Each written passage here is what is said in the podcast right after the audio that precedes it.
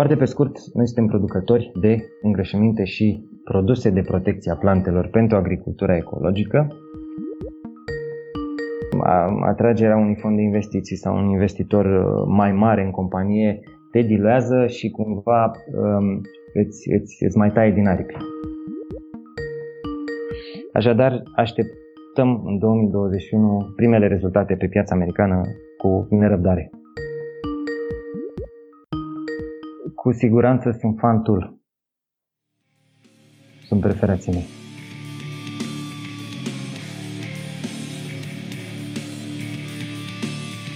Ziua bună tuturor! Numele meu este Ionuț Ancuțescu și sunt jurnalist New Money. Invitatul episodului cu numărul 22 este Vlad Popescu, acționarul principal al Norofert, un producător local de îngrășăminte organice.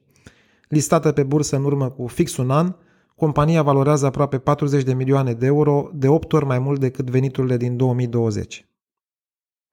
Vlad are 32 de ani și conduce compania din 2015, când tatăl său s-a retras din business pe fondul unor probleme de sănătate.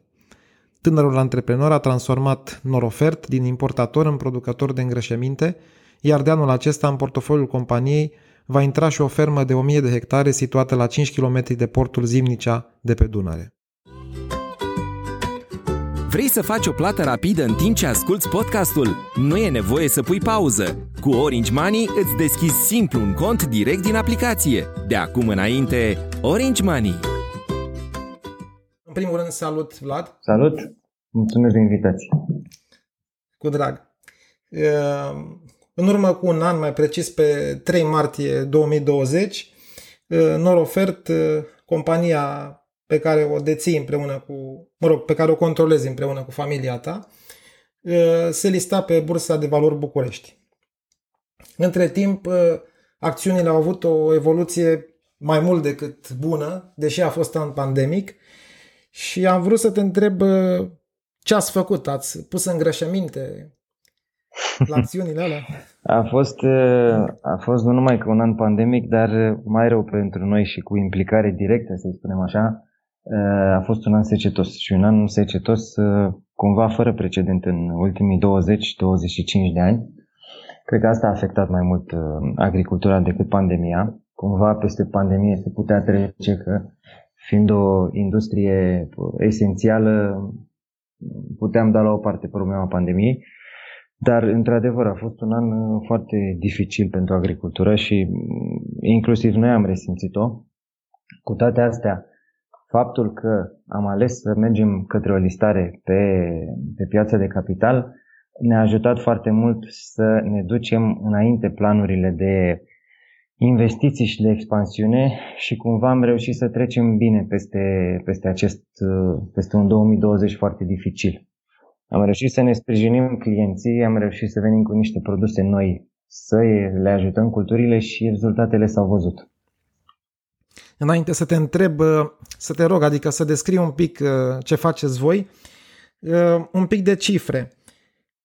Pe, pe 3 martie, prețul de pornire care a fost?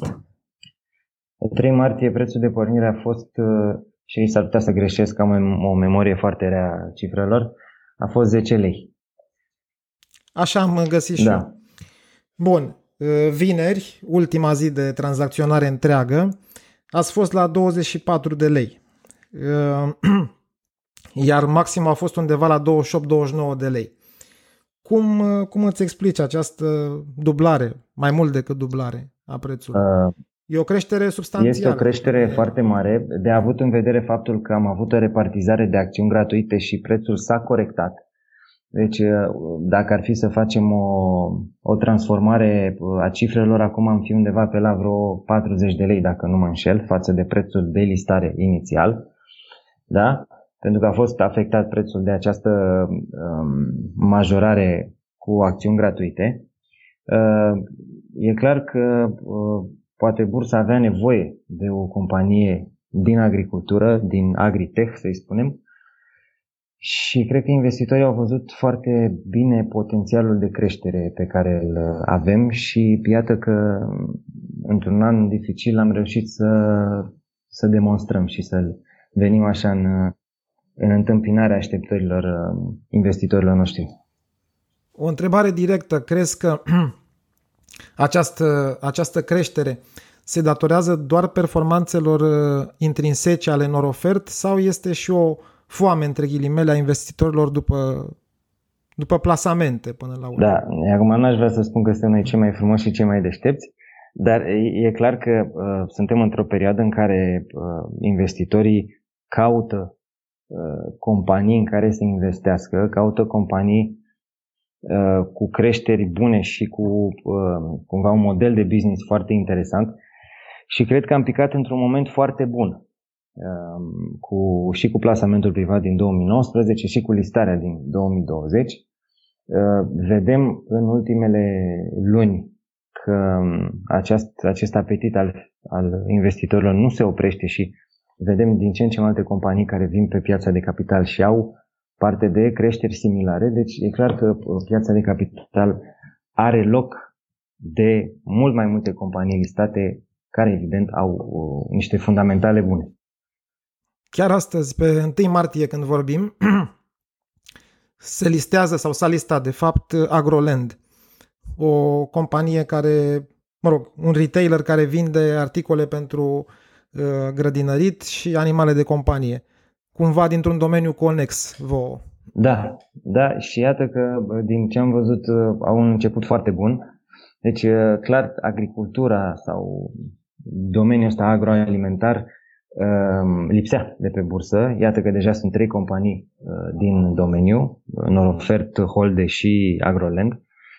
Uh, și se vede că sunt foarte bine primite și uh, există foarte mare potențial pentru toate trei. Foarte pe scurt, ce faceți voi? Foarte pe scurt, noi suntem producători de îngrășăminte și produse de protecție a plantelor pentru agricultura ecologică. Uh, asta înseamnă că orice fel de uh, dăunător sau boală sau carență de, din hrana plantei o putem acoperi cu produsele noastre.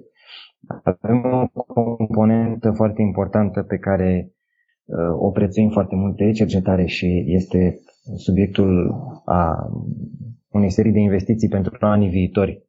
Pentru că e un domeniu în care cercetarea este absolut esențială și ca tu să fii uh, în continuare în față și în continuare să, să fie vârf de lance în, uh, în domeniu, trebuie să investești foarte mult în cercetare și fondurile europene care vor veni uh, pe finalul acestui an vor fi foarte utile pentru noi să mergem înainte cu cercetarea. Așadar, suntem producători, vom fi de anul acesta și fermieri, vom începe și activitatea de farming în cadrul grupului Așadar, încercăm să facem un business integrat, da? de la producție la uh, farming și la trading de cereale, toate în acest, uh, acest domeniu bio. Urmează să cumpărați o fermă de 1000 de hectare la Zimnicea, nu? Exact.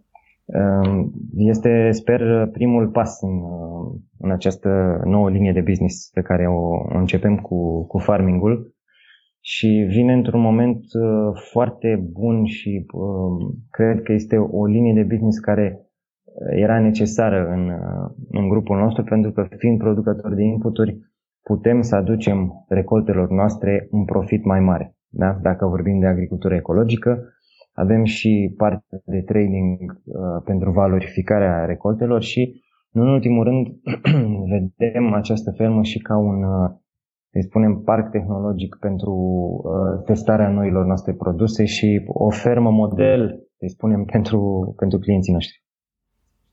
Ce înseamnă Agritech? De ce, de ce vă numiți uh, firmă de Agritech? Ce este tehnologie e, în ceea ce faceți? E un, e un domeniu foarte uh, larg, așa ca, ca înțeles. Partea de tech din, uh, din uh, tot uh, business nostru este faptul că folosim niște formulări, niște ingrediente pe care le obținem tot noi, în mare parte, le multiplicăm tot noi și procesul tehnologic prin care ele se, um, se, obține, se obțin este um, adaptat de noi. Așadar, partea de tech, să spunem, din, uh, din business va căpăta din ce în ce mai multă um, amploare odată cu uh, mărirea capacității de cercetare în următorii ani. Da. Uh, în ultimii doi ani ați avut uh, niște creșteri de venituri spectaculoase. Ați crescut cu 90% dacă nu mă înșel în 2019 și cu 64% în 2020. Cât timp crezi că mai poți să susții creșterile astea, mă rog, frumoase? Creșteri vor exista tot timpul. Uh, evident că pe măsură ce ne vom consolida și vom, vom deveni o companie matură, uh, nu vom mai avea creșteri de 90% de la an la an, pentru că uh, cumva businessul se stabilizează și bazele fundamentalele sunt deja puse, dar cred că există foarte mult loc de creștere pentru Norofert în următorii ani și datorită acestui Green Deal despre care toată lumea vorbește și ale cărui efecte noi începem să le vedem deja. Avem foarte mulți fermieri care trec de la agricultura convențională la cea ecologică pentru că văd beneficiile și văd cumva viitorul că este ecologic. Da? Avem o, o, o cotă de 25% din suprafața arabilă a Uniunii Europene care trebuie să ajungă în sistemul ecologic în următorii ani. Așadar, Uh, pe acest val al Green Deal-ului și pe valul pe care noi l-am creat uh, cu produsele și cu piața din România, vedem un potențial foarte, foarte mare de creștere în următorii ani. Ce avantaje am ca fermier dacă folosesc îngrășăminte organice în loc de îngrășăminte de sinteză? Păi, uh, primul avantaj, ori de, de oriunde le-ai folosi, orice producător, primul avantaj este că îți mențin solul viu. Și, de fapt, marea problemă a îngrășămintelor și a pesticidelor convenționale, chimice, este că încet, încet omoară solul și omoară microorganismele din sol, omoară tot ce e viu în sol. Și atunci vei avea probleme foarte mari cu afânarea solului, vei avea probleme foarte mari cu absorpția uh, microelementelor și macroelementelor și, practic, uh, dintr-un sol inert, planta nu mai poate să lucreze și să-și uh, tragă singură substanțele nutritive. Da. Uh, și probabil uh, ajut cumva la răspuns. Uh, creșterile vor veni și din fermă, nu? Cu siguranță vom avea creșteri din fermă. După cum știm cu toții, agricultura în general este o ramură profitabilă, cu atât mai mult agricultura ecologică și cu atât mai mult, de ce să nu spunem, agricultura ecologică pe care am face noi, pentru că uh, suntem și producători de inputuri și clar costul cu inputurile, care e unul destul de mare în ferme, ă, n-ar fi la fel de mare și la noi. Ultima dată când ne-am întâlnit, de fapt prima și ultima dată face-to-face, în ă, noiembrie 2019, spuneai că ai ca prioritate pentru 2020 ă, deschiderea unui punct de lucru în Statele Unite. Da. Ce s-a întâmplat? Păi s-a întâmplat fix asta. Avem un punct de lucru, o companie, o subsidiară deschisă în Statele Unite, în statul Ohio, Ehm, în anul 2020 am făcut doi pași uh, foarte importanți pentru intrarea într-o piață.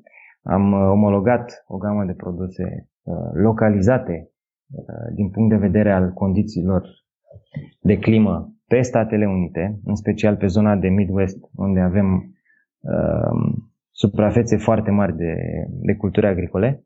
Uh, și pasul numărul 2 foarte, foarte important este că am venit cu niște loturi demonstrative la fermieri prin care să demonstrăm și faptul că aceste produse funcționează bine și că avem rezultate bune cu ele. Uh, anul 2020 clar a fost un an în care am făcut primii pași în piață. Anul 2021 este anul în care vom avea și primele rezultate financiare în piața din Statele Unite. E clar că, mai ales uh, pentru o piață cum e cea din Statele Unite, e foarte greu să intri și e foarte greu să intri repede și să ai rezultate repede și atunci de asta ă, noi vrem să abordăm cu prudență și cu răbdare intratul într-o astfel de piață. E o piață foarte ă, matură și foarte ă, selectivă cu produsele pe care le cumpără și sunt și avantaje și dezavantaje aici, evident. Fermierii clar vor sau fermierii cunosc deja produsele Ehm, și pot să fac o selecție mult mai bună și atunci când ajungi în fermă cu produsele noastre, mare parte din fermieri știu despre ce este vorba și ai scutit foarte mulți pași în convingerea lor. Așadar, așteptăm în 2021 primele rezultate pe piața americană cu nerăbdare. Da, ehm, efortul de marketing pentru a penetra piața americană nu este totuși prea mare, având în vedere că e o piață foarte competitivă?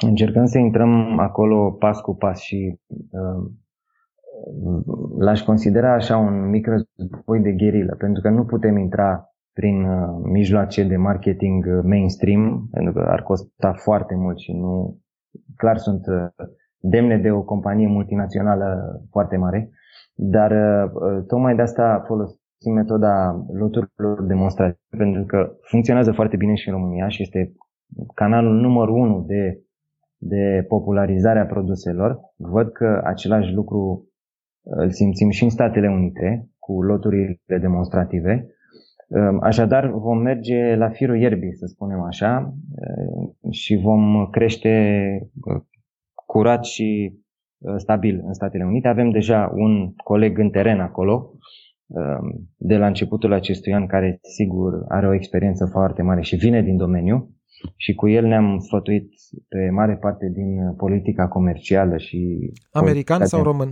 E american, e bă, cu mare experiență în agribusiness American căsătorit cu o româncă, nu?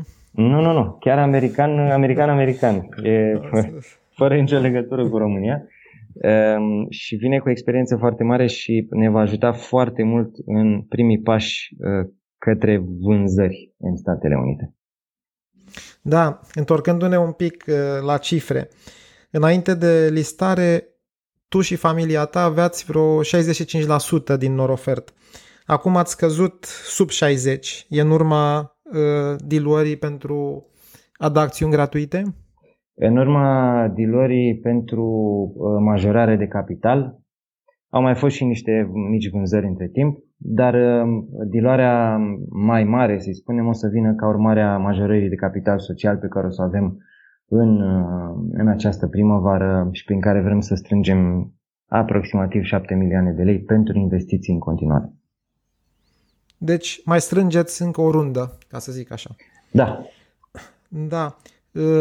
Ă, dar nu veți scădea sub 50, nu? Asta este Vrem să, vrem să păstrăm majoritatea pentru că na, e foarte importantă în continuarea ideilor și strategiei pe care o avem ă, pentru norofertă. Așadar, pentru viitorul ă, apropiat, nu vedem o scădere sub 50%. Când spunem familia Popescu, la cine ne referim? Cu cine mai ești din păi, familie? Acționar, tu? acționar sunt eu și este mama mea. Am înțeles. Da. Deci voi doi. Da. Și e complicat să, să luați deciziile? Păi, de, deciziile se iau în Consiliul de Administrație. Uh, nu, nu are nicio legătură în mod activ uh, mama mea cu managementul Norofert. Este în mod istoric acționar Norofert. Uh, dar pe partea de, de decizii și de, de strategie, de asta avem un Consiliu de Administrație și așa trebuie să funcționeze o companie listată. Nu mai țin minte că mi-ai povestit. Mama, ă, ce rol a avut în companie? Tata ce rol a avut în companie. Tata, corect. Tatăl a fondat ă, compania. Până în 2015 a în ofertă a fost importator și distribuitor de produse uh, pentru agricultură. Uh, din 2012 am început și importul și distribuția de produse pentru agricultura ecologică. Era un pic în stadiu de uh, curiozitate în, în anul acela și câțiva ani după. După 2015, atunci când am preluat integral Norofert, managementul Norofert, um, am decis tranziția către um, stadiul de producător și de acolo um, schimbarea majoră din, uh, din businessul nostru. Am înțeles. Uh, și o ultimă chestie, tot așa financiară. Când ați listat compania, spuneați că aveți un raport între prețul acțiunii și profitul pe, per acțiune. Da foarte atractiv de 4,5 la de 4,5. Da. Practic ă, ăsta este ceea ce în ă, private equity se numește multiplu de EBITDA, pe baza căruia se evaluează companiile. Acum ă, acest indicator e 66. Nu e cumva e cam mult? Da, perul a mai crescut, perul nostru a mai crescut. Um, e clar că trecem printr-o perioadă de consolidare și um, un indicator pentru noi mult mai important în momentul acesta este marja de profit care nu vrem să scadă sub 20%. Până la urmă, Norofert este atrăgător pentru că este producător și pentru că venea și vine cu niște marje de profit uh, foarte bune. Deci pe măsură ce vom crește, uh, indicatorul numărul unu pe care vrem să stăm cu ochii este cel de marge de profit, pentru că cred că asta ne duce către niște fundamentale foarte solide și foarte sănătoase în continuare. Vorbești de profit net sau profit operațional? Profit net. Profit net. Profit Cred net. că asta e cea mai uh, sinceră, să-i spunem, și cea mai grăitoare cifră pe care o companie o poate aduce în fața investitorilor. Apropo de private equity, cum îți explici că tot mai multe companii, cum spuneai și tu, uh, preferă calea plasamentului privat urmat de o listare pe bursă, în, loc, în locul uh, atragerii unui investitor uh, privat.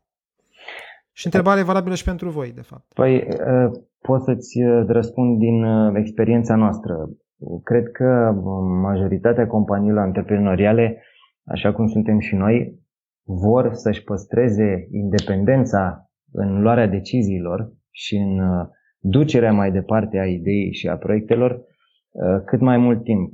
Iar piața de capital cred că asta îți oferă sau unul din avantajele majore ale pieței de capital, că poți păstra majoritate, dar poți să atragi capital foarte mult pentru continuarea uh, business-ului. Pe când uh, atragerea unui fond de investiții sau un investitor uh, mai mare în companie te diluează și cumva um, îți, îți, îți mai taie din aripi. Crezi că și prețul e mai bun pe bursă? Prețul pe bursă ține de foarte multe aspecte, unele care țin de fundamentale, altele care, care țin de percepția investitorilor. Uh, greu de spus, greu de spus. În general, o companie cu fundamentale solide, cum suntem și noi, uh, va avea un preț bun tot timpul, nu? De acord.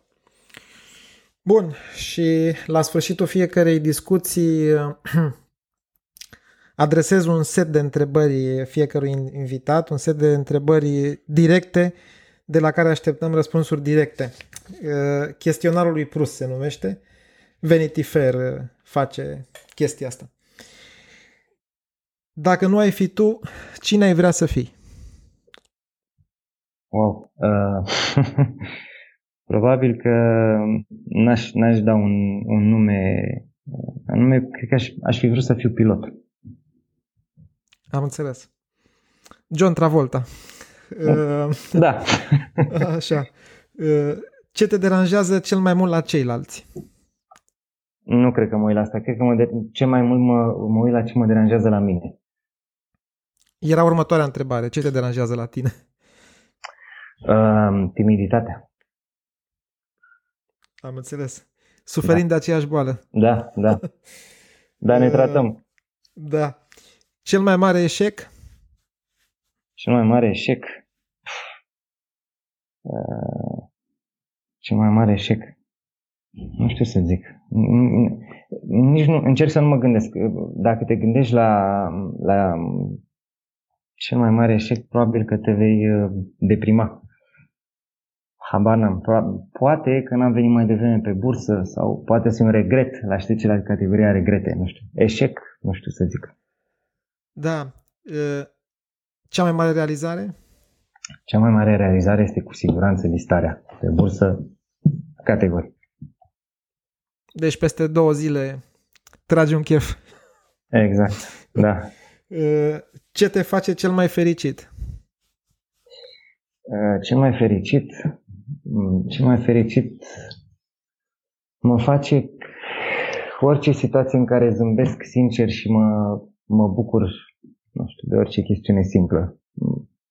Cred că bucuriile simple sunt alea care te țin uh, sănătos psihic. Ce te face cel mai nefericit? Cred că mă face nefericit suferința oamenilor. Da. Da. Care este personalitatea istorică cu care te identifici cel mai tare? uh, cu care mă identific, nu știu cu care mă identific, dar uh, cred că uh, aș putea să spun Winston Churchill. Da. Acum văd că riscă să fie dat jos de pe soclu cu mișcările da. astea. Trăim niște vremuri uh, da. pe care sper să le uităm. Da. E, și acum, apropiindu-ne chiar de final, e, filmul preferat? Filmul preferat?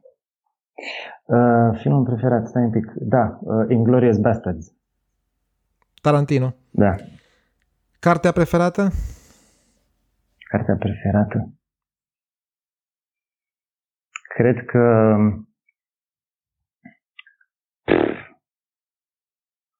Marc Aureliu.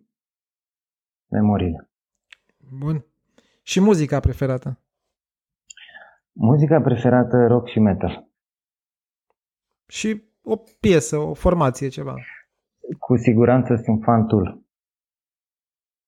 Sunt preferații mei. Și o melodie anume de la ei? Uh, the Pot. Am înțeles. Bun. Uh, asta a fost. Îți uh, mulțumesc pentru timp. Îți mulțumesc și eu foarte mult.